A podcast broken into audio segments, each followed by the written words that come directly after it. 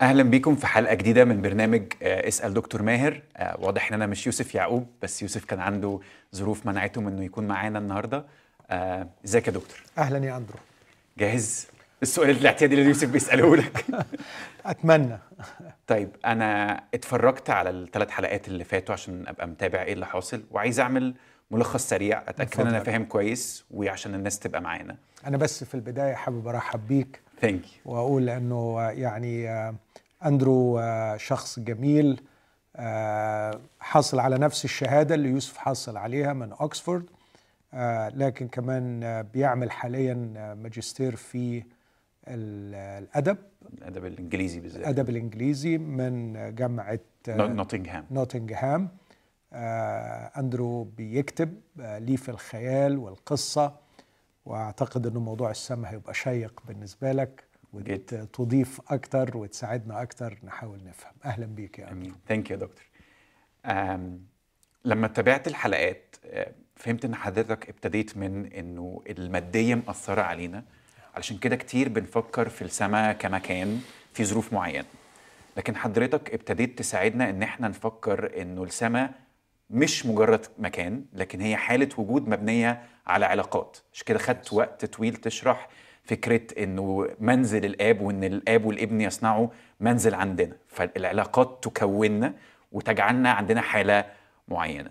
وبناء على الحالة دي بيتكون كيان داخلي بيقدر بعد كده إنه يستلم جسد ويعيش في الوضع الجديد. فحتى ختمت الحلقة اللي فاتت إنه في البداية الله خلق الجسد وبعدين نفخ الروح. النهارده هو بيكون ويشكل الروح عشان بعد كده يديها جسد ماشي معاها ويعيش في المناخ ده اللي اسمه سماء جديدة وأرض جديدة. صح كده؟ تمام. أنا عايز بقى أرجع حتة لأنها بتلخبطنا. حضرتك اتكلمت عنها في ال- في الحلقة اللي فاتت إنك قلت إنه سواء الجزء المادي أو الجزء الروحي لينا بيتفاعل مع محيط وعنده علاقات. وحتى قلت ليوسف الجسد محتاج لضغط جوي وهواء وهكذا. ودي حاجة أعتقد سهل إنها تتفهم بالنسبة للناس. بس أي واحد عنده طفل يقول له كل يا حبيبي عشان تكبر وسهل إنه يقيس نمو الجسد ده عضلاته طوله كده. لكن ما حدش فينا كان بيقول لطفله اعمل حاجة معينة عشان كيانك الداخلي ينمو يا حبيبي. ففكرة الروح أو الكيان الداخلي مش مفهومة بالنسبة لنا. يعني أعتقد لو هنتكلم عن الخيال بيجي في دماغ الناس يا مشاعر يا شيء غازي كده جوانا بيحوم. فأعتقد مش دايما بتبقى الفكرة دي واضحة. فبنفس القياس إيه سمات الروح أو الكيان الداخلي اللي ممكن تقول لنا عليها Yeah. وإيه المحيط اللي بيتفاعل معايا عشان تقول لي اعمل كذا يا حبيبي علشان كيانك الداخلي يكبر.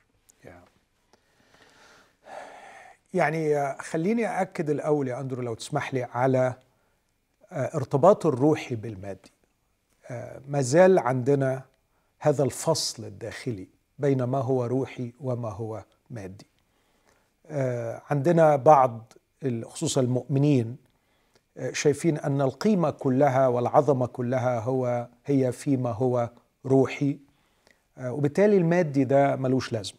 فيكون هناك حالة من الاحتقار للمادي آه، لحساب تعظيم الروحي بينما في الواقع هم مش فاهمين الروحي صح. ومش قادرين يستوعبوه وكمان غرقانين في المادي. لكن لما تيجي على المستوى اللي هو الكونسبتشوال أو التنظير ويتكلم تلاقيه يمجد فيما هو روحي ويحتقر ما هو مادي والواقع بتاعه العكس هو مش فاهم ما هو روحي وغرقان فيما هو مادي. من الناحية التانية الأشخاص الغير مؤمنين آه، يعتبروا ما هو روحي جهل وخرافات وأوهام آه، ويمجدوا ما هو مادي. وفي نفس الوقت لما يجي ينظروا تلاقيهم بيتكلموا عن مفاهيم وعن كونسبتس وعن العدالة وعن الحب وعن قوة العقل وعن وعن وعن فبيتكلموا عن أشياء روحية ب- لا يمكن شرحها بما هو مادي لا يمكن تجري عليها تجارب عملية معملية علشان تؤكد وجودها. آه، وده نوع من السطحية في تناول المنهج العلمي حتى. يعني مثلا واحد عظيم زي أينشتاين كان يسخر من هذه الأفكار التي تتنكر آه، لا أقول أن أينشتاين كان مسيحيا أو كان مؤمنا بما نؤمن به لكن على الأقل كان يسخر من فصل المادي عن الروحي أو تجاهل ما هو روحي. فكان يقول مثلا نحن نستطيع أن نتكلم عن أساس أخلاقي للعلم لكن لا نستطيع أن نتكلم عن أساس علمي للأخلاق. لا تستطيع أن تدرس الأخلاق في المعمل أو أن تعمل تجربة معملية تتأكد إذا كان الإنسان ده عنده ولاء ولا ما عندوش أو عنده وفاء صح. أو ما عندوش بينما نمجد الوفاء ونمجد الولاء ونمجد القيم اللي بينسبوها قيم للعقل أو قيم أخلاقية أو قيم روحية فأنا عايز أقول إن في مشكلة عند الطرفين نبعها هو آه هذا الفصل الغير مبرر والغير موجود في الواقع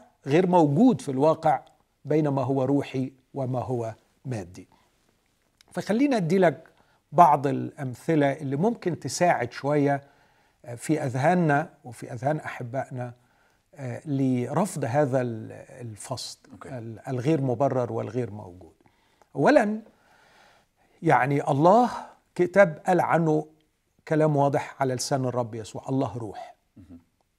آه، لكن هذا الله الذي هو روح هو مسرور جدا وسعيد جدا ويدعونا أن نتأمل إعلانه عن نفسه من خلال ما هو مادي.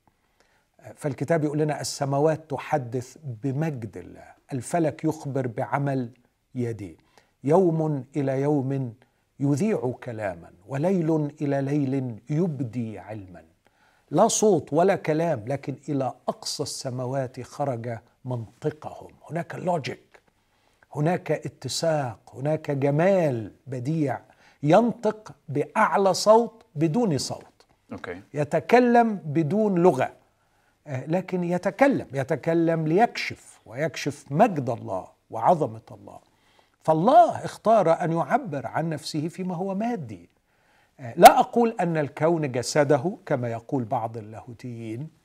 آه، لكن على الأقل أقدر أقول أن الكون المادي بذراته بالكوانتم فيزيكس اللي فيه بالمعادلات الرياضية الموجودة في داخل الإلكترون التي جعلت البعض يتصور أن المادة فيها عقل فيها فيها منطق. اختار الله أن تكون الذرات والإلكترونات والمادة in general بشكل عام هي التعبير عن الروح. آه لكن من الجانب الثاني هذا التعبير عنه لا يعني إنه صنع كرة وألقاها في الفضاء لتعبر عنه. okay. وكأنه هو ليس متصلا بهذه الكرة. okay. الكتاب المقدس ما بيعلمش بال deism اللي هو ال- الربوبية. الربوبية. إله خلق الكون وبعدين عزل مش متداخل فيه. آه والكون يعبر عنه. okay. لكن أقول الكون يعبر عن الله لأن الله فيه لأن الله موجود. اللغة التي استعملها الرسول بولس للتعبير عن العلاقة بين الخالق والمخلوق. آه لغة دقيقة لما يقول فيه خلق الكل. آه لما يقول إنه الحامل لكل الأشياء بكلمة قدرته. لما يقول وفيه يقوم الكل. لما يقول فيه خلق الكل فيه يقوم الكل الحامل لكل الأشياء بكلمة قدرته. فهذا يعني أنه لا انفصال بين الله الذي هو روح والكون الذي هو مادة. أوكي.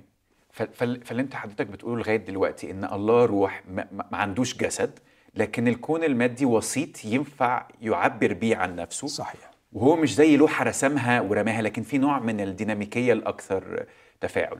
واعتقد وحضرتك بتتكلم آه، ده خلينا إحنا نفكر حتى في العلاقات الإنسانية. إحنا عندنا جسد بس إحنا فاهمين يعني إيه إن إحنا نشوف جوه بعض.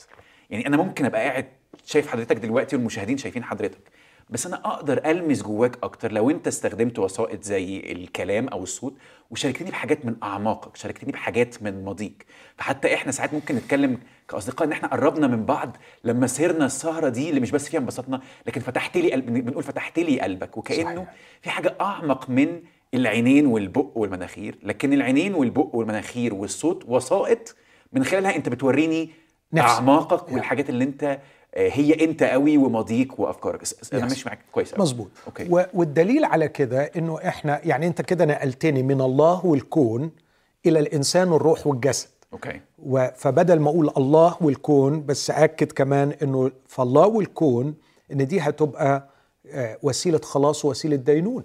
okay يعني لما الرسول بولس يقول حتى أنهم بلا عذر كان الاعتماد على إن الله عبر عن نفسه من خلال الكون المادي.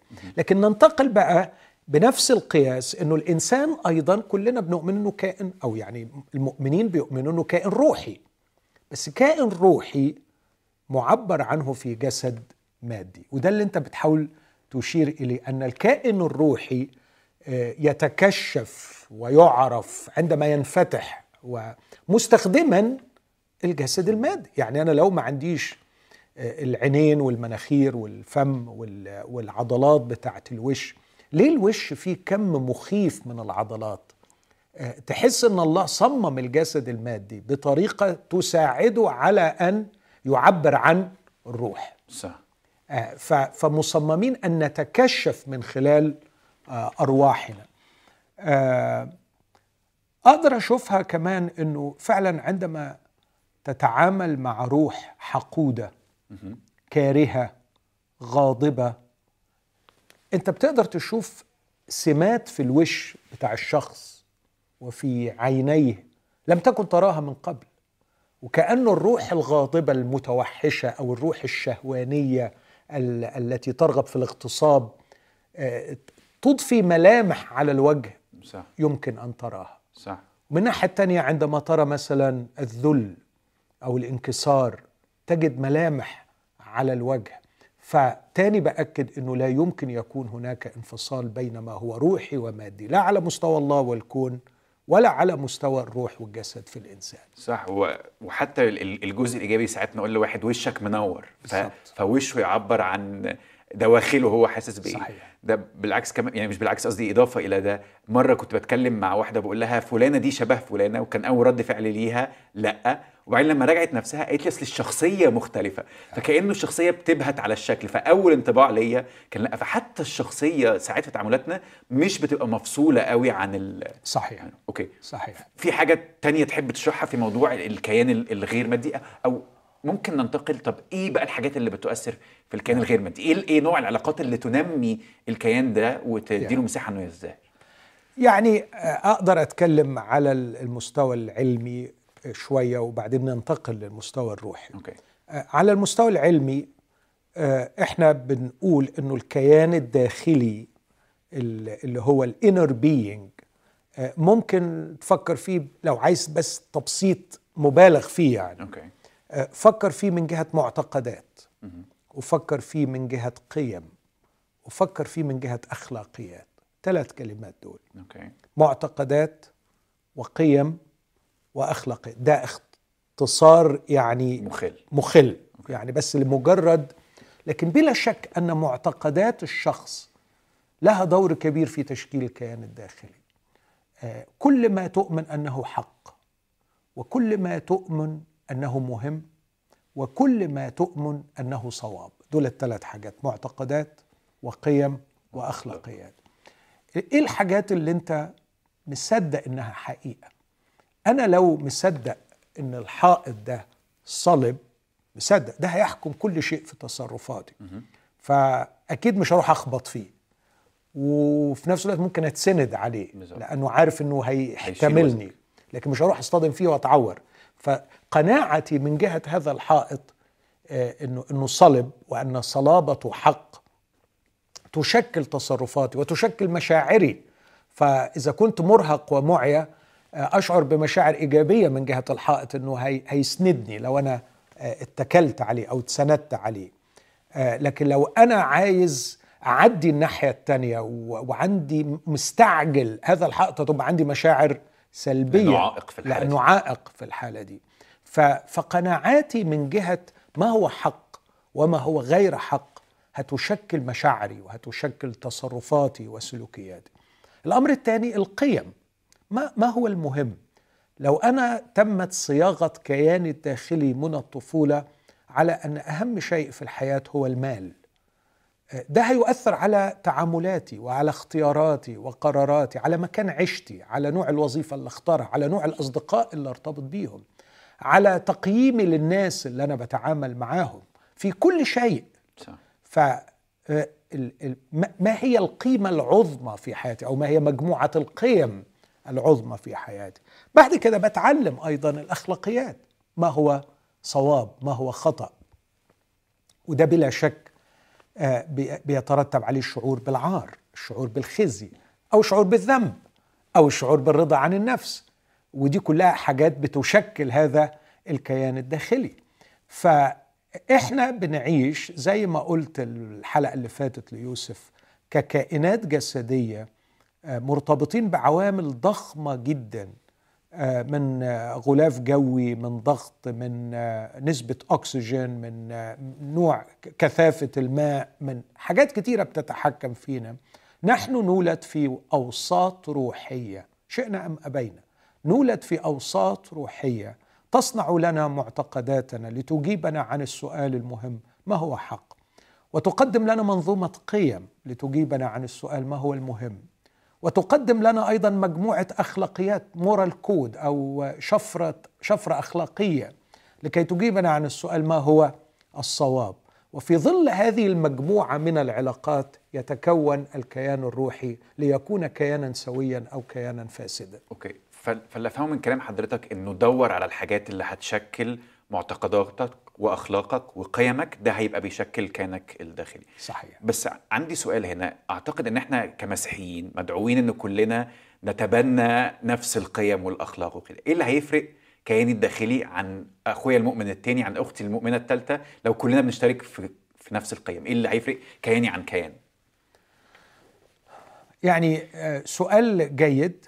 خليني هنا أميز شوية في بين أفرق ما بين ال personality وال character okay ال personality الاثنين ترجمتهم في العربي شخصية. okay آه لكن يعني خلينا أقول أدبيات علم النفس وأستعمل هذا التعبير أفضل من علم النفس. أدبيات علم النفس تميز بين الاثنين okay فبتربط الشخصية شوية ال personality بالجينات الوراثية. وأكيد دي إحنا بنختلف فيها أحدنا عن الآخر في واحد آه، آه، يعني انطوائي واحد انبساطي واحد مندفع ومتهور واحد متحفظ واحد خيالي أكتر واحد عملي أكتر واحد intellectual يداعب الأفكار ويلاعبها وينسجم بها okay.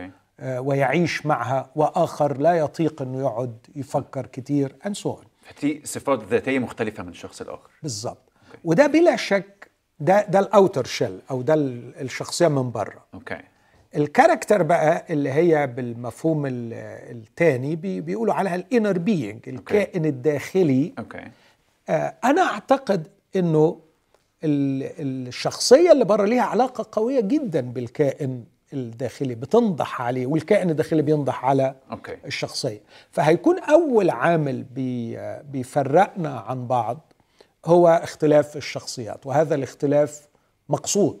okay. والتنوع فيه ضروري للغاية. وده اللي بيبرز مع الوقت نوعية المواهب آه، في واحد عن الآخر ونوعية الميول والاتجاهات والعضلات اللي بتقوى للكيان وعضلات يمكن بتضمر شوية آه، لكن كمان الجهاد الروحي. الجهاد الروحي كمان بيبقى ليه دور كبير قوي في جعلنا نختلف أحدنا عن الآخر. آه، فالكتاب بي بيعلمنا إنه السعي اللي مفتوح على مصراعيه للمسيحيين هو التغير آه، بتجديد أذهاننا حتى نتغير إلى تلك الصورة عينها إلى يعني نبقى بنقترب أكثر من شخصية المسيح في سماتها الرئيسية أوكي. آه، في قيمها وفي معتقداتها وفي أخلاقياتها ولأننا نختلف أحدنا عن الآخر في حجم الجهاد نختلف عن بعضنا البعض طب خليني أصيغ اللي حضرتك قلته كما فهمته وقول لي زي ده بيعبر. فحضرتك بتقول إن في حاجتين بيميزونا آه مدى الجهاد اللي كأنه بيخلق أعماق معينة إلى أي مدى أنا بشابه صورة المسيح أو مساحات تستقبل حياة المسيح وصفاته. وبعدين ده بقى بينعكس من خلال آه ال personality بتاعتي المختلفه فكأنه ده نور داخلي هيزيد حجمه مع الجهاد. وفي بقى الزجاج الملون ب personality كل واحد اللي هيشع من خلاله النور بألوان. هل ده تعبير جيد عن حضرتك مظبوط بالظبط. okay. خلينا أضيف حاجة بس هنا مهمة بتساعد على فهم الكلام ده. okay.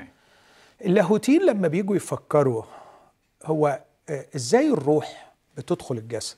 okay. أو علاقة الروح بالجسد؟ عندهم ثلاث نظريات.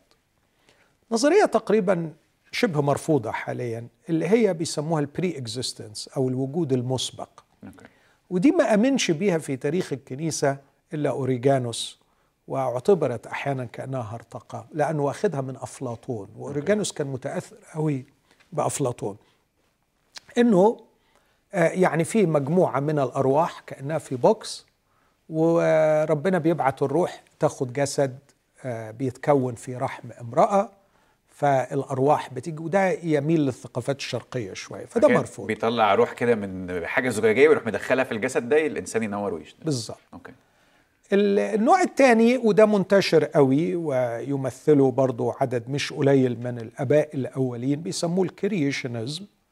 آه، ده مثلا يعني آه، توما الاكويني يؤمن به آه، كالفن إنه عندما يحدث ال conception في رحم المرأة يرسل الله الروح أو يخلق الله الروح يخلق روح خاصة بهذا الكيان. ال- الفكر ده بيحل مشاكل معينة مثلا في قضية آه، تجسد المسيح مثلا آه، إنه ممكن تأتي الروح بدون خطية. okay. لكن ليه مشاكل كتير قوي. okay. ال- ال- الفكر الثالث مش عارف أترجمه بالعربي إزاي اللي هو بيسموه ال traducianism. اللي, هو خلينا نقول الاشتقاق. okay. بمعنى إيه؟ يقصدوا إنه بلغة بسيطة قوي كأن الروح تورث. okay. ف فال sperm والبويضة يحملان في داخلهم الروح الإنسانية وعندما يتزاوجا أو يتحدا يخرج الإنسان جسد وروح. okay. فكأنه الكروموزومات أو الجينات بتأثر في الجسد بتأثر في الروح في نفس الوقت. بالظبط كده. okay. أنا أميل شوية في الحتة دي إنه ال- الموروث هو ال potentials للروح. okay. potentials يعني إمكانيات كامنة. okay. آه، آه، يعني كأنها البذرة. حاجة لسه محتاجة تتفعل وتكبر وتنمو. okay. بالظبط ومن خلال من خلال التفاعلات الجسدية المادية والعلاقاتية مع الأب والأم والإخوات والدنيا والأرواح الشريرة والاستجابة لله بيحصل emergence للروح. okay فالكيان الداخلي بيحصل له اللي هو ال inner being يعني ال- ال- اللي هو ال- الإنسان الباطن okay. بيحصل له emergence بيخرج؟ بيخرج بيخرج بيخرج. في حالة الانفصال عن الله بيتكون كائن فسدان. يعني الانر بينج اللي طلع ده بسبب وجوده في حالة من الانفصال عنها. يعني هو ليه علاقات بالأرض وليه علاقات بالناس وليه علاقات بالأرواح الشريرة لكن ملوش علاقة حقيقية كاملة. يعني أكيد ليه علاقة بالله بشكل ما لكن مش في حالة تصالح مع الله. فبيخرج هذا الكيان الداخلي أو يتكون بيحصل له emergence يتكون يتكون يتكون ويكبر لكن في حالة فاسدة. سماها الرسول الإنسان العتيق الفاسد. وبعدين يقول بحسب شهوات الغرور. يعني إيه بحسب شهوات الغرور؟ لأنه هو تكون نتيجة شهوات خادعة. okay. هو عاش في عالم من الزيف بيقول له أنت لما تركب العربية دي هتبقى أجدع واحد في الحتة. أنت لما هتوصل تسكن في البيت ده هتبقى أسعد إنسان في المدينة دي. okay. فشهوات خادعة كونت شخصية فاسدة. okay. التصالح مع الله بيعمل فعلا عمل خلينا أقول مادي إن جاز لي أنا أقول مش عمل روحي. الله بيجري تغيير حقيقي واقعي ملموس في داخل ال potentials دي بتاعت الإنسان اللي بالتعبير المسيح ولادة جديدة. أوكي. فبيتم ولادة جديدة تبدأ وتستمر لل emergence بقى الانبثاق خلينا أقول انبثاق. okay. انبثاق الكيان الجديد اللي بيكبر وبينمو ويتطور ويحصل بقى إحلال لشخصية المسيح من خلاله في الجسد ده. أوكي. فأعتقد اللي حضرتك كنت بتقصده لما بتقول بيحصل حاجة مادية مش حاجة روحية قصدك إنه بيحصل حاجة واقعية هي مش مجرد أفكار أو مشاعر بتتغير لكن الروح دي ليها وجود حقيقي فبالاتصال بالله بتتغير ولا فعلا ولا تنفصل عن المادة. 100% يعني عايز أقول إن خلايا الجسد في الحالة دي وكيمياء المخ في الحالة دي وفي دراسات اتعملت على كيمياء المخ بعدما تقبل المسيح مخلص يعني يعني ماشي مع الفكرة العامة اللي هي سايكوسوماتيك إنه الجسد بيأثر على النفس والنفس بتأثر على الجسد فليه لأ؟ ما يكونش ده كمان بينطبق على العلاقة مع الله اللي بتخلق حاجات كتير داخلية مقترنة بما هو خارجي مادي ومتداخلة معاه. يعني الولادة الجديدة تؤثر حتى على كيان الإنسان المادي وتهيئه للقيامة. okay. يعني بعد كده بيحدث تغيير في الشبكة البلورية بتاعت نفس الجسد. okay. فإحنا مش عندنا خلق جديد لكن هي قيامة لنفس الجسد فهذا الجسد الموت يعمل فيه لكن هيجي يوم ويتم احياؤه okay فاللي واصل لي من كلام حضرتك إنه بالاستقلال عن الله إحنا تعايشنا مع ما هو موجود حوالينا من أفكار ومن قيم ومن مادة. فحطينا كل تقلنا على الحاجات دي وده أفسد كياننا لما بنرجع نتصالح ونتصل مع الله كأنه بينور كأنه بيحيي الإنسان على بعضه فده. بيؤثر على المادة وبيؤثر على كيانه الداخلي. وأعتقد نقدر نشوف ده في الحياة إنه علاقاتنا بت- بتشكل في إحنا مين؟ بتشكل صحيح. في نفسياتنا وفي أفكارنا وفي مواهبنا وإيه اللي بنقدره. فلما بنرجع نتصل مع الله ده بيدينا تغيير عميق حتى بيفرق في العلاقات اللي هتبقى معانا آه، بعد كده. صحيح. okay. صحيح. خليني أقول لك حاجة مثلا في بهذا الصدد يا أندرو. آه يعني يعني مثلا لما تقرأ الواحد زي كارل بوبر مثلا آه الفيلسوف وعالم النفس. كارل ولا مارتن مارتن okay. متاسف مارتن بوبر. شكرا. آه يعني بيتكلم كتير على I-It و I-You إنه علاقتي بالأشياء تختلف تماما عن علاقتي. بالأشخاص. وبيقول إنه أحيانا وده نوع من الفساد والتشوه الإنساني إن أنا عامل الآخر على إنه it مش بعامله على إنه you فأنا وشيء بشيئه مش بعامله على إنه شخص. بالظبط بشيئه. أوكي. لكن احترامي للأشخاص وتعاملي معهم كأشخاص في اعتراف ضمني إني أنا لن أكون أنا بدونك. فأنت لك مساحة في داخلي وعلاقتي معك تخلقني تكونني. تذكر مراتي مرة سألتني وقالت لي آه إيه حجم الإسهام اللي أنا أسهمت بيه في خدمتك okay. في نجاحك؟ فأنا يعني قلت لها السؤال ده wrong by definition خاطئ بالتعريف. خاطئ. ما يتسألش كده. لأنه إذا كنت تريني أنا منجز لشيء فأنا كان من المستحيل أكون أنا بدون العلاقة بيكي فمش أنت عملتي إيه بايديكي في الخدمة لكن أنا اللي صرته في العلاقة معاكي هو اللي أنجز الحاجات دي. بالظبط. فأنت مش عملتي حاجات أنت ساهمتي في عملي أنا. فعملي أنا. okay. فالعلاقات وبعدين علماء الاجتماع يعتزوا جدا باللي إحنا بنقوله ده ويقدروه لأنه هم يقول لك الإنسان ما فيش إنسان بدون مجتمع. okay. يعني آه أحيانا يقول لك البيضة ولا ال- الفرخة. okay. أو المجتمع بيعمل الفرد ولا الفرد بيعمل المجتمع. لكن بتوع ال sociology يقول لك فعلا ما فيش فرد بدون المجتمع. okay. فالإنسان منتج علاقاتي. okay. هو منتج للعلاقات بتاعته. وهذا يعني عايز أقول له أصل في اللاهوت المسيحي. صح. و... وعندي تعليق على حضرتك كنت بتقوله لما بشيء الآخر بفكر إن أنا لما بشيء الآخر أنا بحيون نفسي.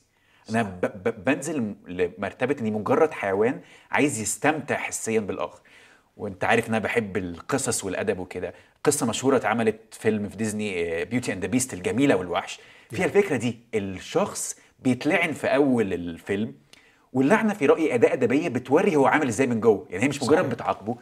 الفيلم بيبتدي بيقول إن الشخص الأمير ده كان أناني جدا وما بيفكرش غير في نفسه. فاللعنة كانت إنه يتحول إلى وحش والخدم اللي معاه في القصر يتحولوا إلى أشياء مقشة وشمعدان وكده. وكأنه اللعنة كانت بتقول لأنه أنت بتعاملهم كأشياء مش شايفهم كأشخاص مجرد بتستعملهم أنت حقيقتك إنك وحش. والفيلم بيقول إنه أنت محتاج بقى عشان تخلص من اللعنة دي تتعلم تحب وتتحب.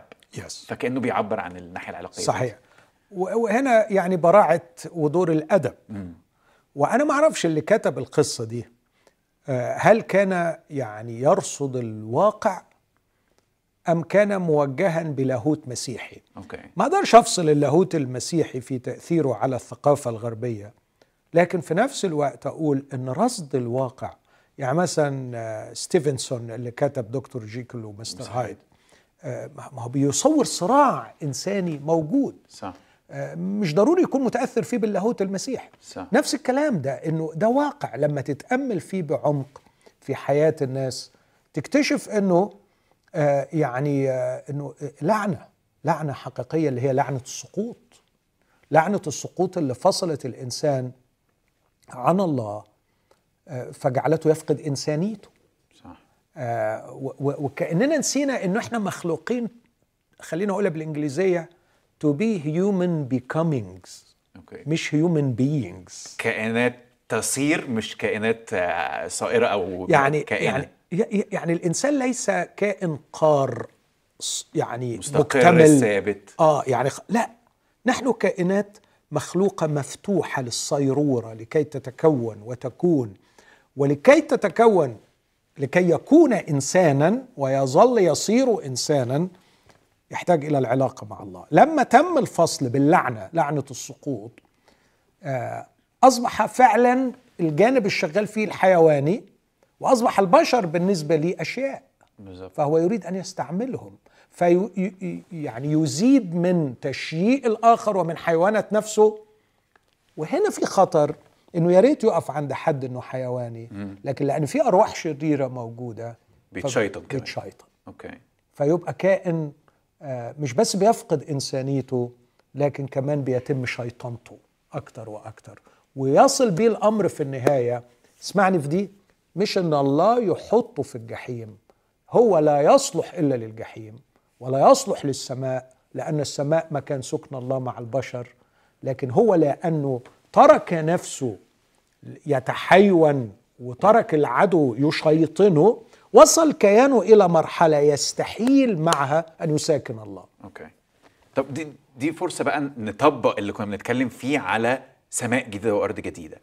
آه، حضرتك فردت وقت طويل تشرح لنا قد إيه مهم إن إحنا نكون ويتكون إنساننا الداخلي وإن العلاقات المكونة حتى استخدمت كلمة onto relational إنه العلاقات بتخلقنا. طب إيه بقى نوع الوجود اللي إحنا رايحين عليه؟ يعني أنا خلاص فاهم أنا مش مش هقول إيه شكل المكان. أنا عارف إن هو علاقات بتكون شخصية بس الشخصية دي أكيد بتعمل حاجة والعلاقات دي أكيد بتمارس بطريقة ما فإزاي ممكن تساعدنا تبتدي ترسم لنا ملامح حتى تحمسنا إنه اللي بيتكون ده مستاهل لأنه ها هعيش إزاي Yeah. في سماء جديدة وأرض جديدة تحب Yeah. تبتدي من فين أبدأ من المنتج النهائي المادي okay يعني عايز أؤكد على إن السماوات الجديدة والأرض الجديدة فيها مادة okay. مكان okay. موجود مكان. آه بس يسكن فيها البر ده حسب كلام الرسول بطرس بحسب وعده ننتظر سماوات جديدة وأرض جديدة يسكن فيها البر. لاحظ مش بيقول يملك عليها البر.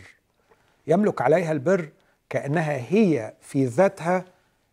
كلمة البر خلينا أقول النغم يعني أقول يسكن فيها النغم. الاتساق والتناغم. بالظبط. مفيش نشاز. مفيش نشاز. يملك عليها البر كأنه البر يريد أن يقمع النشاز. okay. لكن النغم ليس في نسيج الموجود. okay. لكن السماوات الجديدة والأرض الجديدة يسكن فيها البر. فالنغم الاتساق جزء من الكيان. okay. فلا تحتاج إلى قهر أو إلى يعني سلطان من خارجها يخلق فيها هذا النغم. فمش مضطرين زي الحياة دي نجيب بوليس يقعد يراقب إن ما نكسرش القواعد فنحافظ على التناغم. التناغم هو هيبقى بيطلع مننا طبيعي. مش طبيعي. محتاجين حد يحافظ عليه و... ويحققه. بالظبط. أوكي. يعني أذكر إنه فكرة كده جاتني عن السماء الجديدة والأرض الجديدة. كنت في بلد أوروبية جميلة وبخرج الصبح كالعادة أتمشى أو أجري شوية. وبعدين يعني كتر الجمال آه، أبهرني. وبعدين قعدت اتامل في منظر البيوت والاتساق بتاع الألوان وجمال الأركيتكتشر. المعمار بتاعها كان المعمار هي قلت كل الجمال اللي أنا شايفه أنا بتكلم عن جمال معمار مش عن طبيعة. جمال ألوان مش جمال طبيعة. مم. جمال نظام. إيه الإبداع ده؟ هي البيوت اتعملت إزاي كده؟ هم نسقوا الحدائق بالشكل ده إزاي؟ هم عملوا الأسوار دي إزاي؟ هم عملوا البلكونات بالمنظر ده إزاي؟ هو الأراميد ده إزاي تزين بهذا؟ وبعدين قلت كل ده كان في دماغ إنسان. فالمادي ليه علاقة بما هو غير مادي. أفكاره وذوقه. طلع في ال... بالظبط. أنت عارف إنه جنب المكتب عندنا بيهدوا اليومين دول آه فيلا كانت موجودة. أيوه. آه آه، هد الفيلا مزعج بالنسبة لنا صح. وأصوات مرعبة. بس الحقيقة من داخلي في سعادة شوية شكلها لأنه وحش فعلا كان. كم القبح اللي موجود فيها بشع بشع بشع. إيه ده؟ إيه العقل اللي طلع كده ده؟ ليه؟ ليه بيعمل كده؟ فعايز أقول إنه الجمال المادي هو فيضان الإنسان الداخلي فيضان الكيان الداخلي. سواء بقى بيفيض في لمسة حنان في ابتسامة أو بيفيض في معمار أو بيفيض في اختراع وإبداع. فانا عايزك تتصور يعني لو لو انت عندك كائن واحد بس مبدع قوي وتديله كل الإمكانيات اتفرج ده ممكن يعمل إيه في المحيط بتاعه. okay. يعني هو من جوه قمة في الإبداع والجمال الداخلي وبعدين عنده كل الإمكانيات. okay. ب- هات الكائن ده وخلي إمكانياته يعني اضربها في مليون okay. وبعدين هات منه مليون. okay. وحاول تتخيل حجم الإبداع والجمال. السماوات الجديدة والأرض الجديدة روعتها إن الله سيطلق الجمال فيها من خلال كائنات مبدعة وجميلة لها الحرية أن تنتج وتبدع وتخلق.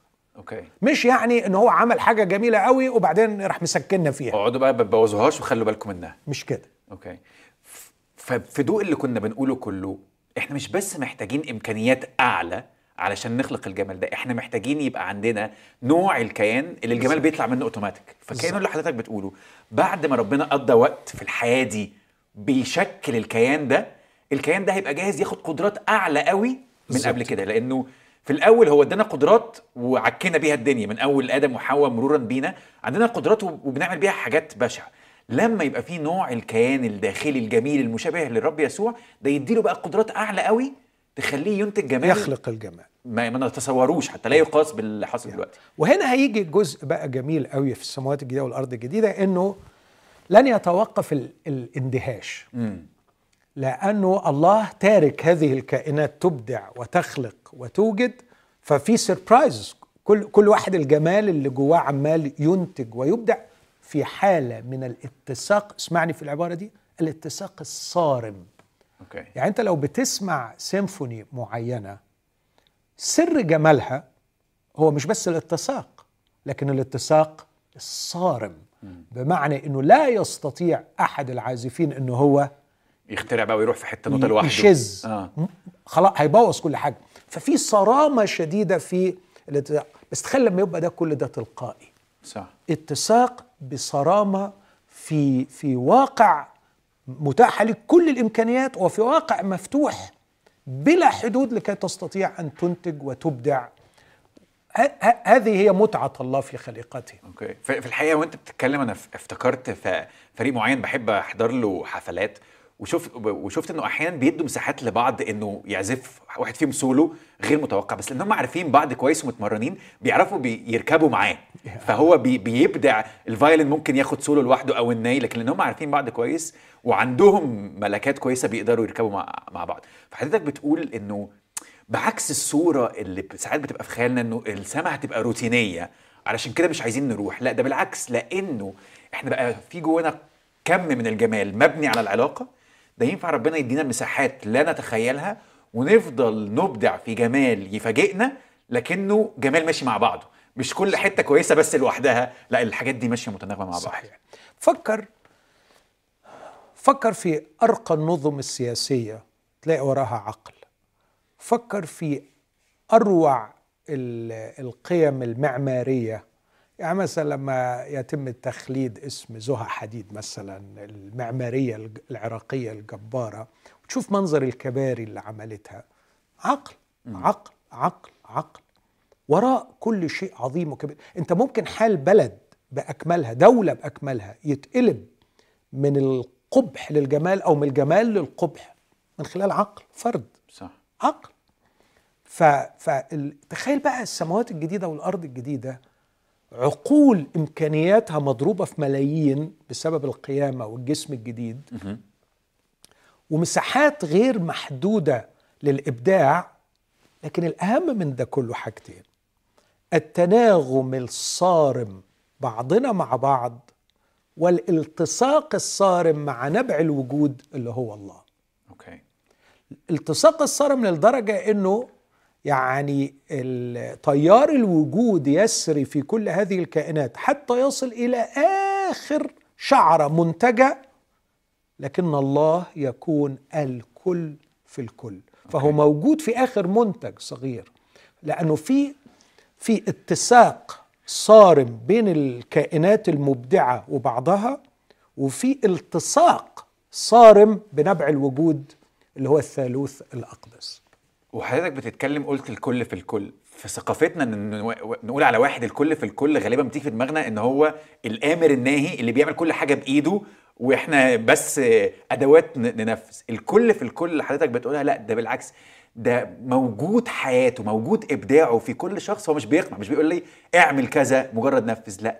هو لأنه كوني أنا باخد حياته وباخد طاقته وباخد قدراته وبقدر أطلعها أنا بالبرسوناليتي بتاعتي اللي قعدنا نتكلم عليها. فطعمي غير طعم حضرتك غير لون فلان. فهو الكل في الكل مش بالقمع لكن بالإحياء. صحيح. يعني هو آه، كريم بالقدر الكافي فائض بالقدر الكافي آه، آمن بالقدر الكافي آمن. أن يسكب حياته في الآخرين ويعطيهم المساحة أن يبدعوا لأنه أقدر أقول واثق في جمالهم وفي كمالهم اللي هو آه، يعني كونوا لأنهم منه فيرى نفسه في النهاية ويسعد بأن يرى نفسه من خلال استمتاع الآخرين بالإبداع وبالإنجاز مش إن هو مستأثر بكل الإنجاز. وأعتقد لما بفكر في الفكرة دي ساعات بتدي لي نوع من التفسير ب... في الرؤية إنه نطرح تيجاننا كأنه في جمال خلق فينا وبهاؤه واضح بس إحنا عارفين إن الله هو مصدره. فدايما بنقول آه في جمال لكن إحنا عارفين إن ده منك. بعكس الحياة دي لما ساعات بنقول أنا جامد لوحدي أنا مش مش محتاج حد. يعني أوكي. الصورة اللي حضرتك عمال ترسمها دي بتديني انطباع بالحيوية والفاعلية. في حاجة بتتعمل. والدهشة. والدهشة في نفس يعني الوقت. واحدة من أسوأ الحاجات في العالم اللي إحنا فيه إن كل ما بنكبر في السن بنتعود. بنفقد الدهشة. آه، لأنه ال- للأسف الشديد إبليس آه، يخشى الإبداع مم. ويخشى الحرية ويريد أن يقهرنا ويقولبنا. مم. عشان كده زمان أنا كتبت يمكن من أكثر من عشرين سنة سلسلة مقالات بعنوان القولبة وقلت إن دي خطية ضد الروح القدس. آه، إبليس آه، يعني متعته أن يخلق مجتمعات مقولبة. آه، تجعل الناس نسخا تجعل الأفراد يسيلوا لحساب جسد جامد ميت. يعني آه، خلينا أقول آه، آه، متحجر. آه، ليس فيه ليون لينمو ويكبر. فتضيع الفردية ويضيع الإبداع وبالتالي تضيع الدهشة. أوكي. لكن الله لأنه حر وآمن وكريم محب منعم يطلق حياته ومطمئن إن هذه العقول ستخلق وتبدع وهو يستمتع بالإبداع. تشسترتون كان يقول عجيب الله إنه مستمتع بإن الشمس تشرق أيوه كل صباح. ويقول لها اعملي كده مرة تانية. واعملي كده مرة تاني واعملي كده مرة تاني وهو مستمتع إن الشمس تصنع هذا الإبداع. ده هيحصل بقى مش على مستوى الشمس والنجوم لكن هيحدث على مستوى كائنات عاقلة كائنات أخلاقية كائنات روحية آه، تطلق طاقتها بأقصى قوة لكي تبدع. تخيل بقى أنا بشوف إبداعك وأنت بتشوف إبداعي وإحنا الاتنين بنشوف إبداع واحد ثالث فأعتقد أننا سنظل في حالة دهشة أبدية إلى أبد الآبدين ننبهر ونندهش. وأعتقد أنه ده هيكون هو ده الصبح. أوكي. إنه ما فيش ليل خالص ومش هنحتاج ل- لحاجة تنور لأنه الله هو نهارها وهو شمسها. ولا مش مش ده مش كان مش, قصدك؟ مش ده قصدي okay. لكن آه يعني قصدي إنه حالة التسبيح. آه، السبح آه آه okay. مش الصبح بالصاد بالسين أنا آسف. آه okay. يعني حالة السبح أو التسبيح okay. آه هو إنك مندهش طول okay. الوقت منبهر بطول الوقت. يعني عندما تخرج الترنيمات من قلوب غير مندهشة تكون ترنيمات ميتة okay. بلا طعم بلا معنى. كأنه بالظبط النشيد المدرسي اللي الولاد بيقولوه في المدرسة وهم نعسانين الصبح وطهقانين ومش طايقين روحهم. وعمالين يعيدوا النشيد. وناتج عن قولبة كلنا لابسين نفس اللبس وبنقول الحاجات دي عشان لازم نقولها مش عشان طالعة من اعماقنا بالظبط. okay. يعني بوصف أحيانا منظرنا وإحنا بنسبح وبقول إن إحنا يعني شفاهنا تردد ما لم نفكر فيه ومشاعرنا منفصلة عن ما نؤديه. عيوننا تحدق في كل شيء وأذهاننا شاردة في اللا شيء. أو عيوننا تحدق في اللا شيء وأذهاننا شاردة في كل شيء. مجرد أداء حاشا أن تكون هكذا السماء. روعة السماء إنه من شدة المثيرات للدهشة أنت لن تكف عن التسبيح. okay. لا تكف عن التسبيح بتقول الله الله الله. أنت جميل أنت عظيم أنت قدير. واو أنت مبدع. فأنت طول الوقت في حالة اندهاش وتعبير عن هذه الدهشة وأنا أعتقد إن هذا هو المقصود بالتسبيح في. السماء فمش اللي هو يلا يا جماعة دلوقتي ميعاد فرصة الترنيم وهنقول الترنيمة الأولى الثانية الثالثه لا ده ده حاجة بتطلع تلقائية بسبب تفاعلنا مع الجمال اللي شايفينه في بعض ومصدره الله أزود على دي بقى مش. بس مش بس تسبيح لكن إنجاز لي أقول يعني وعارف دي ممكن تعمل مشاكل لكن. التناغم مش بس في في الأصوات أو في تناغم الصور المثيرة للدهشه لكن في الحركة. أيوه. وكأنها رقصة فراشات جميلة. وبقول فراشات مش راقصات عشان ما حدش يمسك عليا. بس اكشلي يعني أنت أنا حاسس إنك مكسوف شوية بس الفيلم اللي أنا ذكرته الجميلة والوحش بينتهي برقص. وأنا رأيي دي تعبيرية إنه بيقول النشاز اللي كنا فيه في الأول الراجل اللي بس كان- نحن لا نشجع على الرقص يا أندرو. أيوه لا يعني مش بشجع على الرقص. بس آه. قصدي بي- بيعب يعني دي حاجة تعبير عن التناغم مش شرط تناغم. مش هيبقى. فيه رقصه حرفية. أنا ما بقولش إن إحنا نرقص رقصه حرفية. بس بقول في الأدب الرقصة بتعبر عن التناغم الرهيب. صحيح. في الأصوات وفي الحركات كتعبير. التناغم الحركي. yes أنا أعتقد أنه واحدة من أسوأ الأشياء في هذه الحياة واللي مش هتكون موجودة في السماوات الجديدة والأرض الجديدة هي حالة التصادم. أوكي. لاحظ إن إحنا عايشين طول الوقت يا إما بنتصادم يا خايفين من التصادم. بنكسر على بعض طول الوقت في في السواقة وفي الحياة. في الحياة. بتنافس معاك لحسن تاخد مني دي لحسن تضايقني في دي. حتى داخل البيت الواحد. صح. شيء مزعج. يعني رائحة سيئة وأصوات قبيحة وواقع مؤلم. لو أنت فحصت الواقع ده تلاقي إن الاثنين عمالين يا إما بيخبطوا في بعض يا إما خايفين يخبطوا في بعض. صح. لأنه مع فقدنا التناغم لكن تتخيل بقى في السماوات الجديدة والأرض الجديدة الحركة بأقصى سرعة دون تصادم واحد. أوكي. وبراحة وسلام عميق في الداخل لا خوف من التصادم لأن الكل سيتحرك لخدمة الآخر وللتناغم مع الآخر. وتخيل بقى المناظر اللي عمالة تطلع من هذه الحركات التناغمية. أعتقد أنه آه يعني مش بس تناغم حركي كمان لكن خليني أقول لك في نوع من الإنتاج والإثمار. يعني لو أنت شفت الحركة بين الراقصات آه ال- ال- التناغم مجرد إنك ما بتصدمش. أيوه. لكن تخيل بقى لو كمان كل يسكب في الآخر شيئا يدعمه في حركته. okay. فده اللي هيحصل في الأبدية. okay. إن أنت بتتحول إلى وحدة إنتاج النور والحق والبر والصلاح وتسكب هذا في الآخر فتدعمه في حركته ففي شلالات تتدفق من الجمال والروعة إلى أبد الآبدين.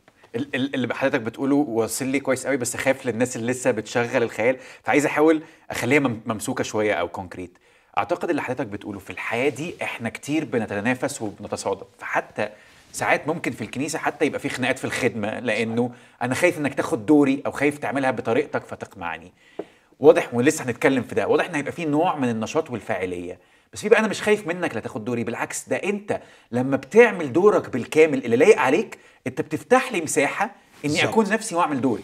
فاللي إحنا بنسميه تناغم حركي إحنا ممكن نشوفه تناغم حتى في الخدمة. يعني بفتكر فيلم كنت بتفرج عليه بيتكلم على ماكدونالدز اتعمل إزاي. بيقول كانوا رسموا إزاي في المطبخ يعملوا حركة بحيث الساندوتش يطلع في أقل وقت. فأنت هتعمل الحركة دي وهتحط الهمبرجر هنا وأنا هحط دي هنا آه فإزاي يبقى في تناغم في الحركة تطلع منتج؟ صحيح. فأنت بتقول بقى اضرب ده فيما لا يقاس. إزاي كل واحد فينا هيعمل دوره فتطلع ال... صحيح. أنا ببقى نفسي ويطلع مني المنتج ال- المفروض. يعني بس هنا بقى عايز أسألك سؤال لأنه في ناس ممكن هيبتدي يطلع قرون استشعار عندها. موضوع إن إحنا ننتج ونعمل حاجة دي ممكن تبقى مخيفة للبعض. لأنه في الحياة دي إحنا طالع عينينا في في الشغل وفي الحركة وساعات كتير في ناس بتتخيل الحالة النهائية كأنها نوع من التقاعد إن أنا خلاص هطلع معاش وأنا مستني ان أروح السماء أرتاح. فتقول لي ده أنت هتتحرك وهتفعل وأخوك هيفعل؟ يا عم الله يطول عمرك بلغتك. أنا عايز أرتاح إيه؟ تفاعل وننتج ونملك ال- الكلام ده. يلخبطنا فازاي أشوف انه حاجة كويسة انه يكون ليا نوع من الفاعلية بالرغم إن أنا هنا طالع عيني والفاعلية دي بتقمعني بعمل حاجات مش لايقة عليا مضطر أعملها ومديري بيطلع عيني أو شركائي في الخدمة بي بي بيتعبوني. فازاي أفكر في موضوع الإنتاج والفاعلية في السماء الجديدة والأرض الجديدة؟ آه يعني ما أعتقدش إنك لو درست أي حالة شكوى من التعب هنا هتلاقي إن الشكوى من العمل لكن هتلاقي الشكوى من التصادم في العمل. okay. سواء التصادم تصادمي أنا مع ما أعمله فأنا غير مستريح لما أعمله أو تصادمي أنا مع الآخر الذي يعمل أو تصادم الآخر معي اللي بيقمعني وبيقهرني أو شعوري بالظلم لأني لا آخذ حقي أو أنه لا تعطى لي المساحة أو أو أو إلى آخره. فنحن كائنات مصممة بمئات العضلات في الجسد والعضلات دي معمولة كلها بحيث إنها تنبسط وتنكمش علشان تنتج وتتحرك. فنحن كائنات مخلوقة للعمل مخلوقة للحركة. آه، كم من الناس المكتئبة بسبب إنه مش لاقيين حاجة يعملوها حقيقية تشبعهم. بيقولوا أنا دوري إيه في الحياة دي؟ أنا موجود هنا بعمل إيه؟ بالظبط. أوكي. آه، كم من الناس اللي بتدخل في اكتئاب حرفي يحتاج لعلاج بالأدوية بسبب خروجهم على المعاش مثلا.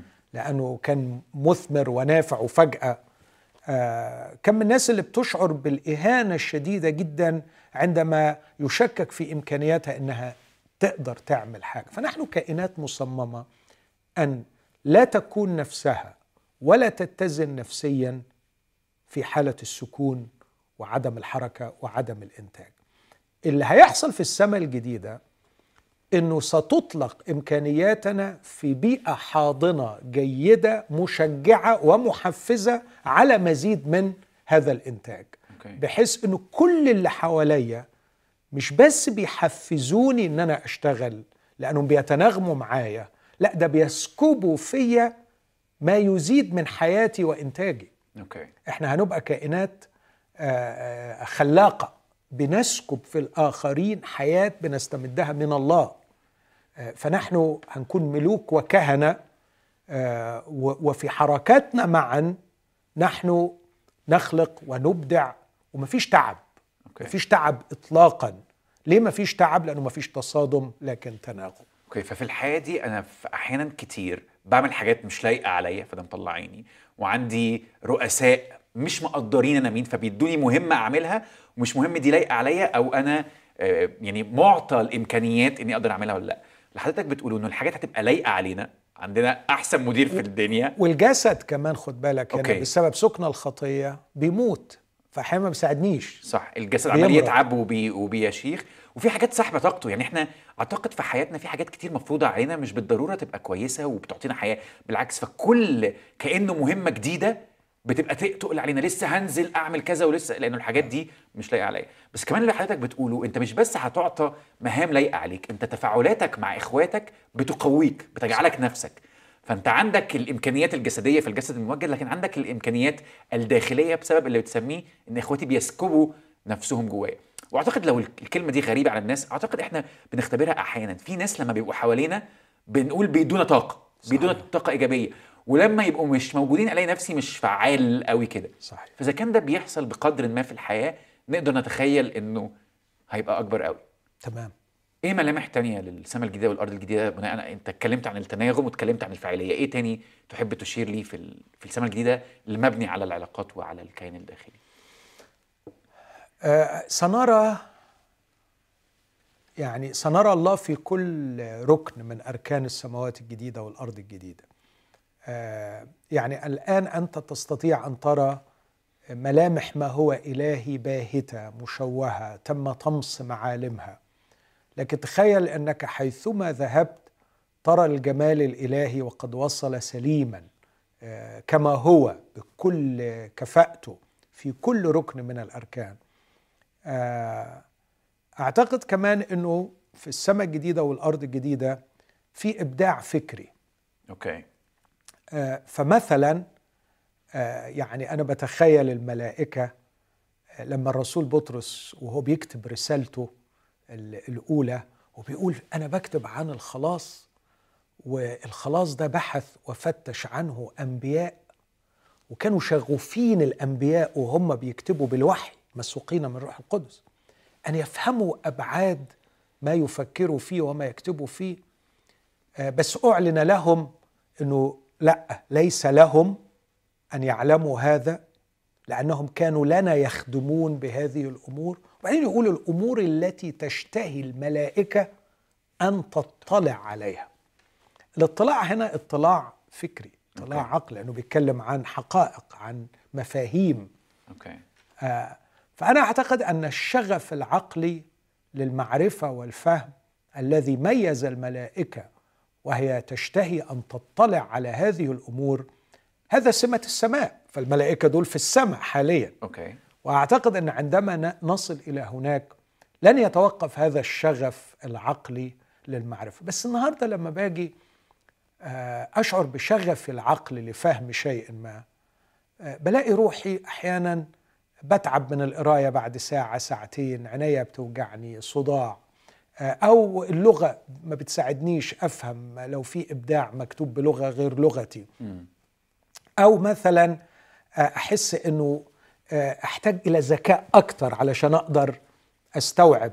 فشغف العقل يحبط شغف العقل أقدر أقول لا يشبع. أوكي. بس لما بعرف حاجة بيبقى فيه كم من البهجة والشعور بالاستنارة يعني أنا شخصيا ما أعرفش ده صح إن أنا أقول كده ولا لأ؟ كنت أحيانا أقوم أصرخ في غرفتي من ال... من شدة الحماس. الانفعال. أوكي. آه، إيه ده؟ إيه ده؟ مش معقول مش معقول مش معقول.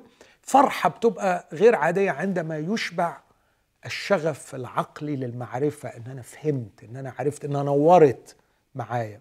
تخيل بقى لما يبقى هذا الشغف العقلي بيشبع باستمرار باستمرار ويظل هناك المزيد. إلى أبد الآبدين. فمعنى كلامك ده مش إنه لما نبقى في سماء جديدة وأرض جديدة سنحصل على جميع الأجوبة ونشكر ربنا إنه أخيرا فهمنا لكن يبقى ممكن يبقى في مساحة للإدراك أكتر متزايد. يعني أنت لا تتخيل طبعا البعض بياخد نص ويطبقه بعيد عن القرينة. أوكي. يقول لك يعني متى صرت رجلا أبطلت ما هو للطفل فإحنا هناك هنبقى كاملين وأنا بتخيل اللي عنده هذا التصور إنه هنبقى قاعدين شوية رجالة كده عواجيز كل واحد حاطط رجل على رجل. أي حد يقول لحد حاجة يقول له عارفها عارفها عارفها خلاص يعني قديمة قديمة. يعني هذا تصور سخيف.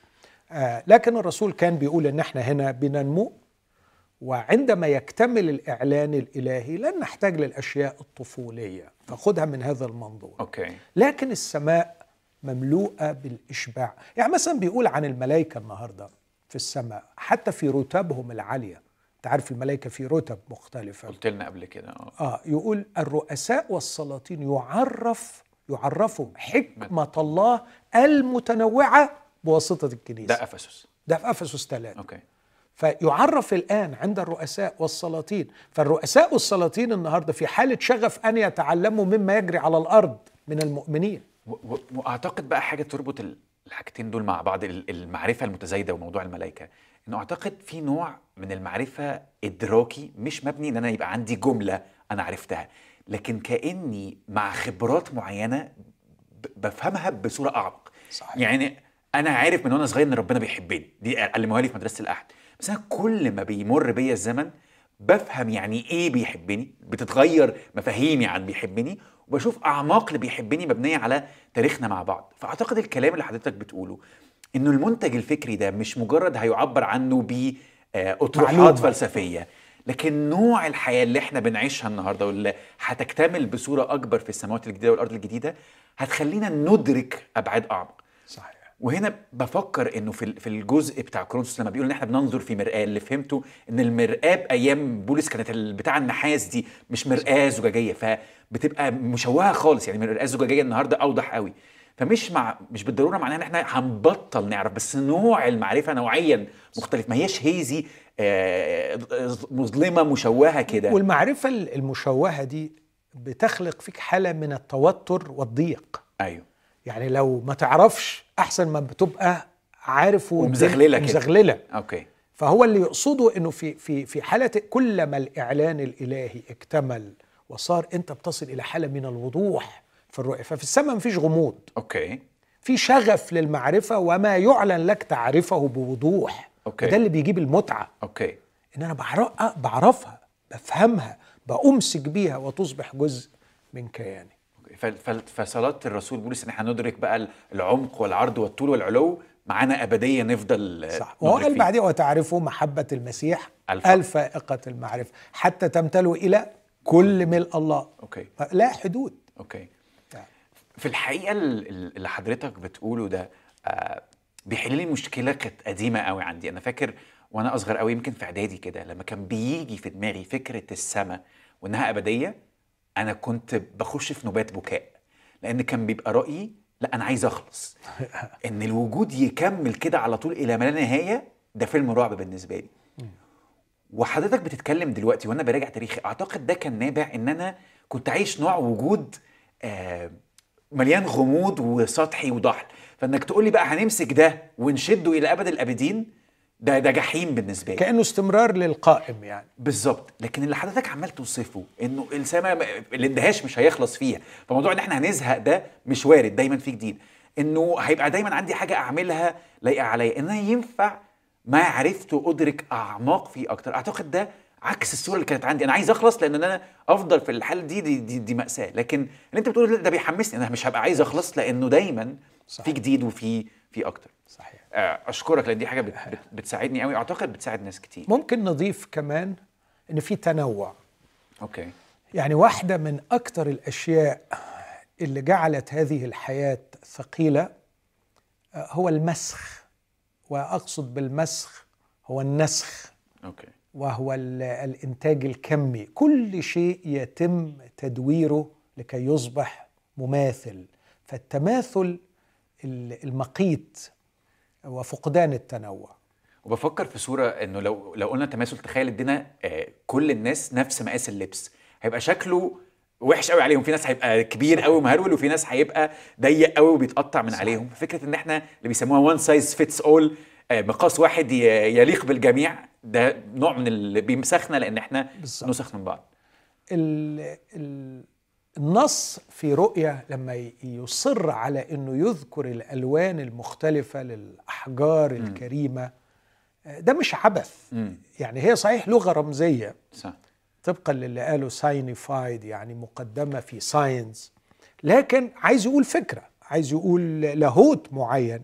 فعايز يقول أنه هناك آه، نور يسقط على أحجار مختلفة الألوان وكل حجر يعكس هذا النور نفسه بس يعكسه بلون مختلف بطبقة مختلفة حتى الأخضر فيه منه درجات الأزرق فيه منه درجات. فالتنوع عايز أقول مش بس التنوع في الإنجازات والإبداعات واللي طبعا حجم التنوع ده هيكون أو حجم ال- القدرة على إنك تعكس ده مرتبط بحجم تكونك هنا حجم البيكامينج اللي بتكونه هنا لكن كمان عايز أقول في تنوع حتى في نوعية الكائنات فالسماوات الجديدة والأرض الجديدة فيها آه، فيها ملائكه والملائكه أشكال وأصناف وفيها بشر وحتى البشر هيكونوا في أوضاع مختلفة مش كله زي بعضه أوكي. لكن في في يعني آه، درجات وفي تفاوت هناك بس كله في حالة من الكمال. وأعتقد اللي حضرتك بتوصفه يدي رجاء لبعض الناس اللي هم حاسين إن جواهم أكتر قوي وإن هم ما عندهمش مساحة حاليا يطلعوا نفسهم الحقيقية. كأنهم مجبرين بسبب أكل العيش أو بسبب المجتمع إنه يعملوا حاجات معينة لأن دي لازم تتعمل. أعتقد ال- الرسالة اللي حضرتك بتقولها إنه ايا كان الضغط اللي أنت فيه وايا كان وضعك اشتغل على إنسانك الداخلي لأنه مسيرك تعطى مساحة تكون نفسك Yes. وعلى قد ما أنت بتشتغل على إنسانك الداخلي كأنه هتتفجر بقى كل مواهبك وكل إمكانياتك وده معزي إنه لو في حاجات النهارده فيك بتموت إحنا بنؤمن بإله القيامة اللي هيقيم الحاجات دي لو أنت اديت له مساحة واشتغلت معاها وده حاجة صحيح. بيملى صحيح بيملى. بس هنا يعني يقيم هنا okay. يعني قبل القيامة. okay. يعني الجسد الممجد هيخدم على الكيان كيان. اللي تم تكوينه.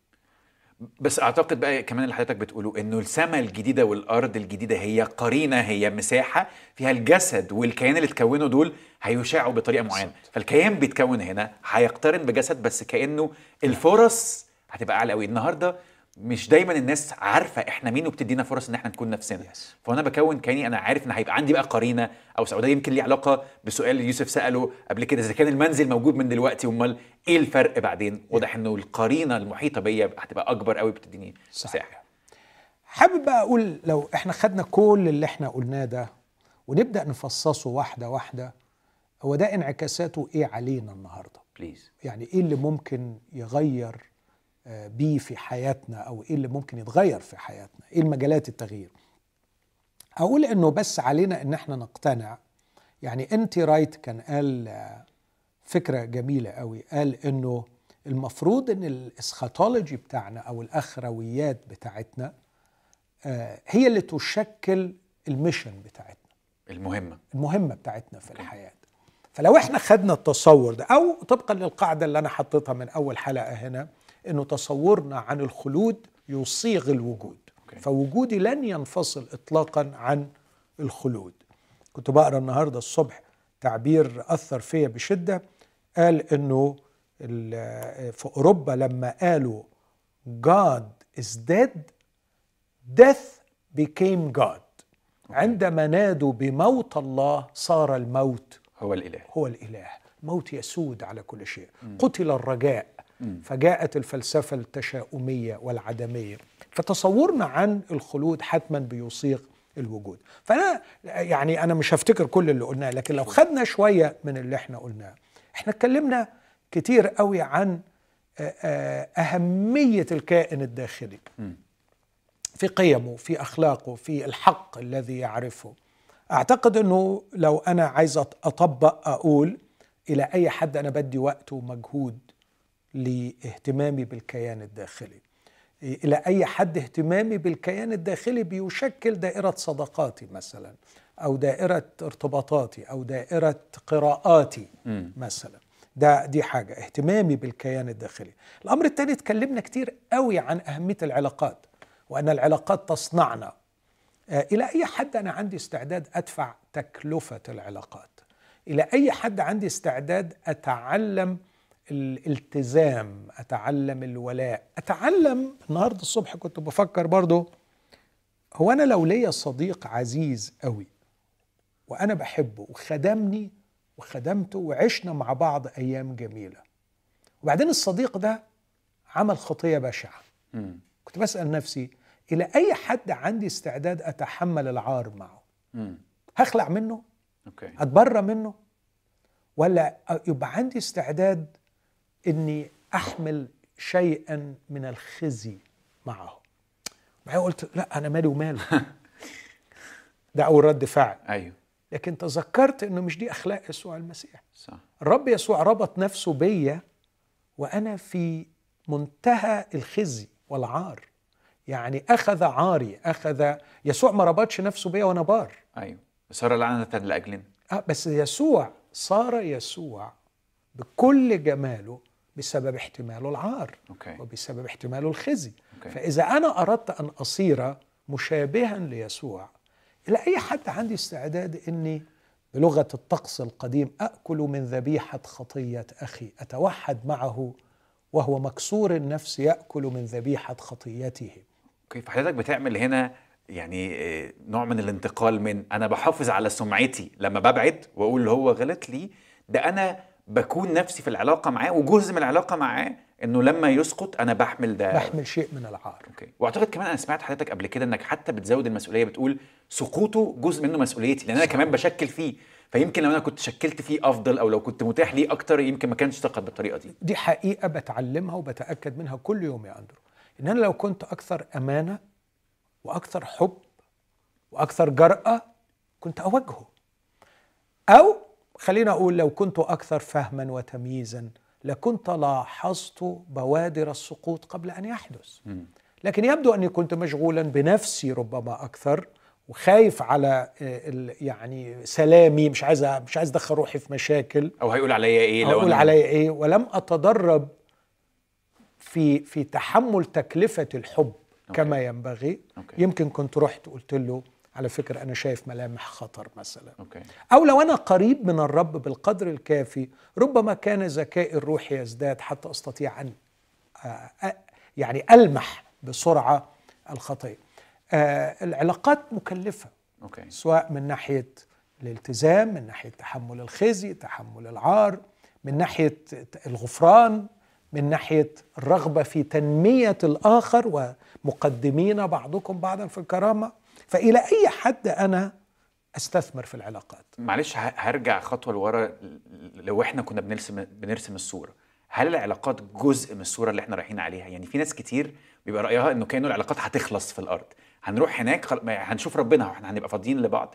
فأنا فاهم قوي إنه العلاقات مكونة للكيان الداخلي دلوقتي. لكن هل العلاقات جزء من الصورة الأبدية؟ هيبقى في نوع من ممارسة العلاقات بصورة ما في رأيك؟ يعني هذا فكر سخيف. okay. الله ontic relational ontic relational تعبير شوية لاهوتي بمعنى أنه كينونته نابعة من علاقاته. okay. يعني بدون وجود الابن مفيش الآب. okay أو بدون وجود العلاقة بين الابن والآب مفيش الآب. فالعلاقات آه، يعني عايز أقول هي المكون الأساسي للوجود الإلهي والله كائن علاقاتي في في كينونته فإحنا هنكون في السماء العلاقات بالنسبة لنا هي أقدس شيء وأهم شيء وأكبر شيء وفاعلة ونشطه ومنتجة بشكل مخيف يعني بشكل لا يتخيله عقل. فهنكون في السماء بنسكب أنفسنا أحدنا في الآخر و و و ونمو يعتمد على الآخرين فالعلاقات هتصبح أكثر صفاء ونقاء وقوة وانفتاح وإثمار. بالعكس إحنا هندوق طعم وروعة العلاقات أكثر وإحنا هناك. سا- سا- يعني ساعات لما بتكلم مع الناس في الموضوع ده بقول لهم إحنا لما بيقولوا لي هنبقى شايفين ربنا مش هنبقى فاضيين للعلاقات مع بعض بقول لهم اولا ربنا ما فصلش لأنه لما لما الرب يسوع اتسأل عن الوصية الأولى والعظمى قال تحب الرب إلهك وتحب قريبك فهو مش بيفصل ما بين محبتين. بس كمان واحدة من المشاكل الحالية إن إحنا بنؤله علاقاتنا ببعض.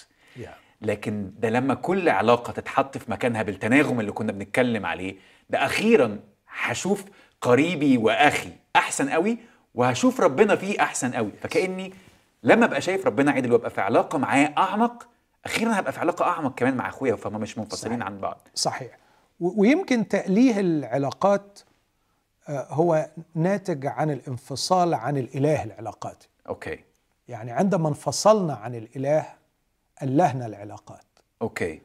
فلما بشوف حد بيأله العلاقات الإنسانية ده بالنسبة لي معناه أنه آه، مسكين محروم من الله وعشان كده أصبح كائن معتمد على العلاقات. لأن الله إله ثالوثي ومن نعمته إنه خلقنا نشترك في العلاقات دي. فالرب يسوع بيقول تكونون فيا وأنا فيكم وهو في الآب. فهو بيدخلنا صحيح. فإحنا جعانين لعلاقة عميقة قوي ولأنها مش عندنا.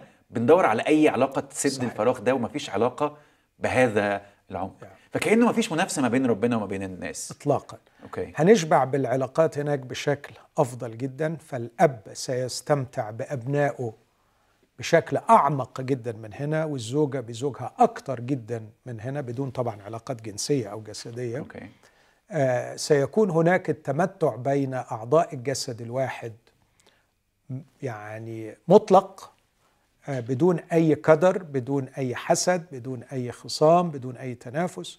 لكن أضيف كمان بقى البعد الثالث اللي ممكن نستفيده قوي هنا هو فكرة الشغف العقلي.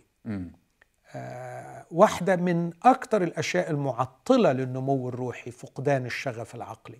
إذا كانت الأبدية هتكون هي الاستمتاع بالاستنارة ومزيد من المعرفة ومزيد من إرواء هذا العطش فعلينا أن إحنا من الآن نجتهد أن نشبع شغفنا ال- العقلي.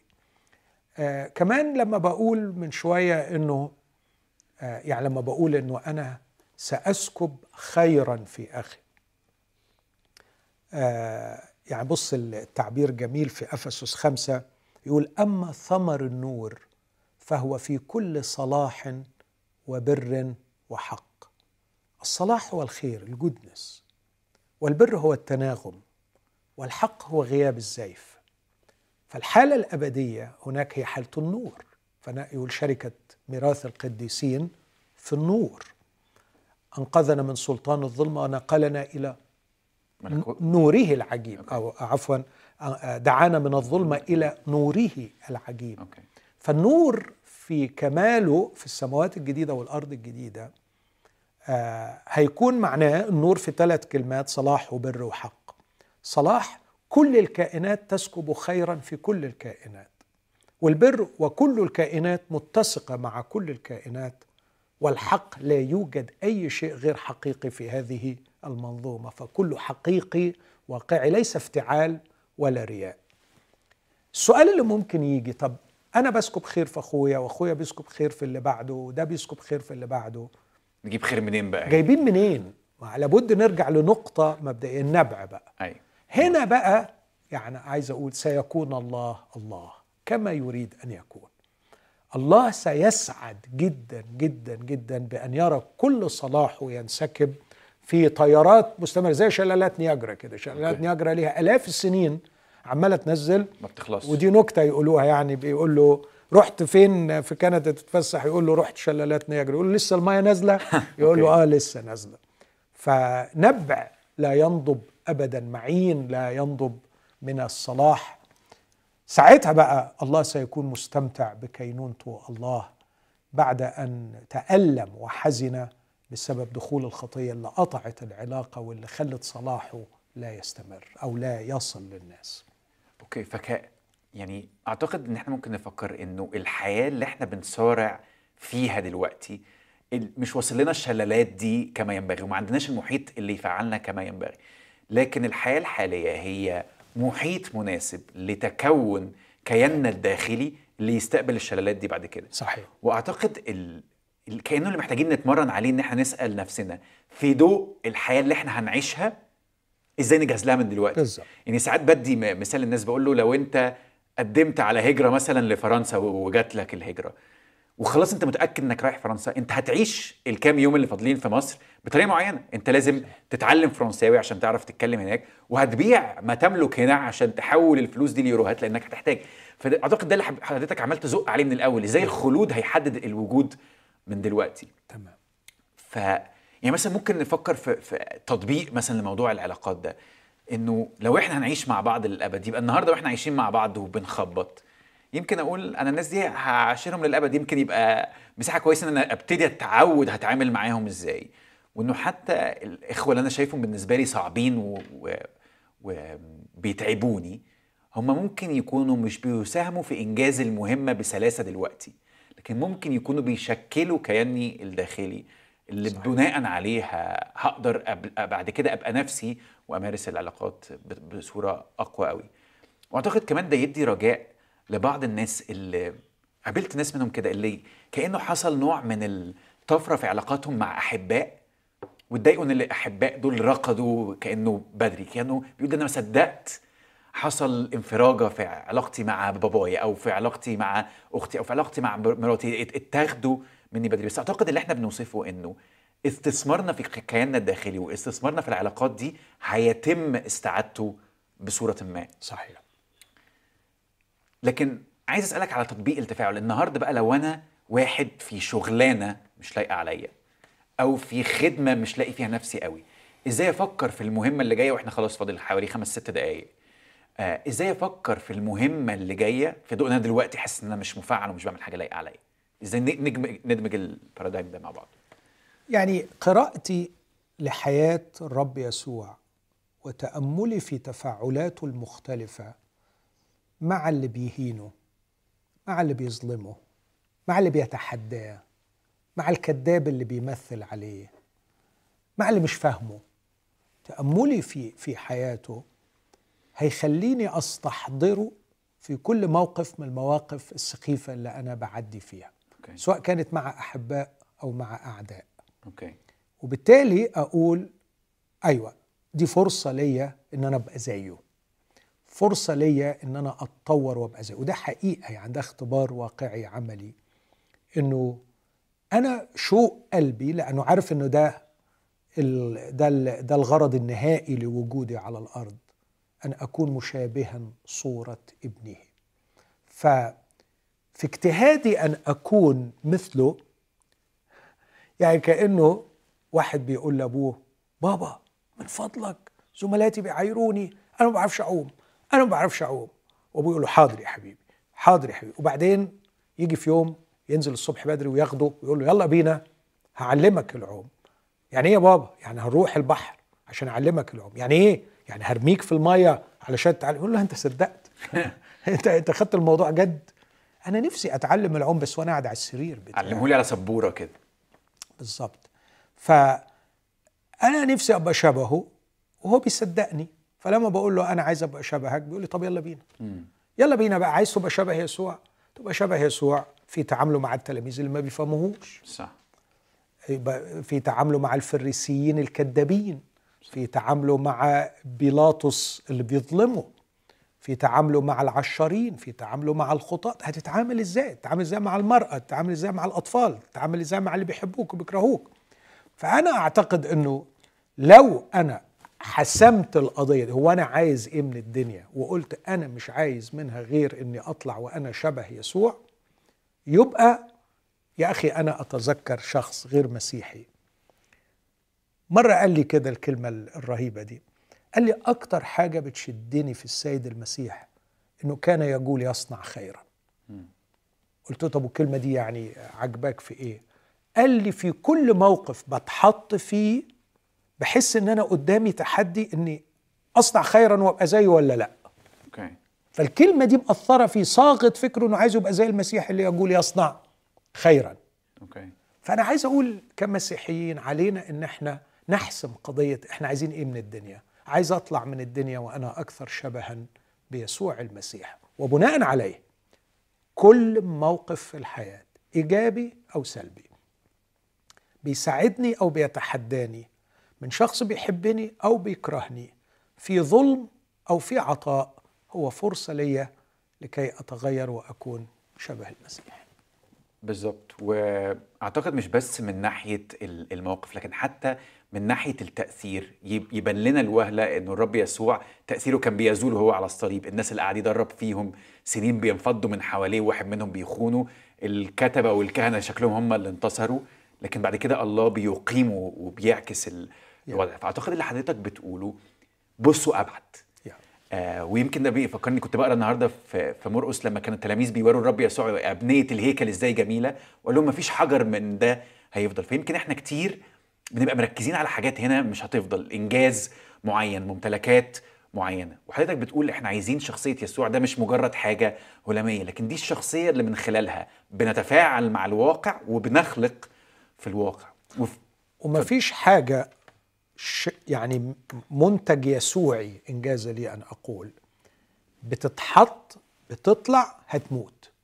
أيوه يعني الإنجازات البشرية هتنهار لكن أي منتج يسوعي طلع منك حتى لو لم يقدر في وقتها هو من حبة الحنطة التي إذا وقعت في الأرض وماتت تأتي بثمر كثير. فأي منتج يسوعي سوف يستمر وي flourish يثمر ويزدهر فيما بعد. صح. حتى لو أنا توقعاتي عنه مختلفة ال- الرسول في كورنثوس يقول عالمين ان تعبكم في الرب ليس باطلا. أنا ممكن يبقى رأيي إن خدمتي انهارت أو أنا آه، باطلا أفنيت قوتي لكن أكتشف المثال بيديه انتي رايت إن في بنا عظيم اتطلب منه عدد معين من الحجارة هو قطعها وسابهم ما يعرفش هيتعمل بيهم إيه. صحيح. وجاء المهندس العظيم بنى منه كاتدرائية عظيمة. فإحنا هنجتهد في العلاقات هنجتهد إن إحنا نفتكر إن عندنا كيان داخلي عايزين ننميه ونتفاعل مع يسوع ونتحمس إنه اللي جاي محمس قوي. شكرا جدا يا دكتور. أعتقد إدينا حاجات كتير ممكن نفكر فيها إن نراجع الحلقة دي كتير ونشغل الخيال ونشغل المنطق لكن نعيش كل يوم. إزاي هنعيش النهارده في ضوء الأبدية المحمسة اللي كنا بنتكلم عنها في الحلقة دي؟ نشوفكم الحلقة الجاية.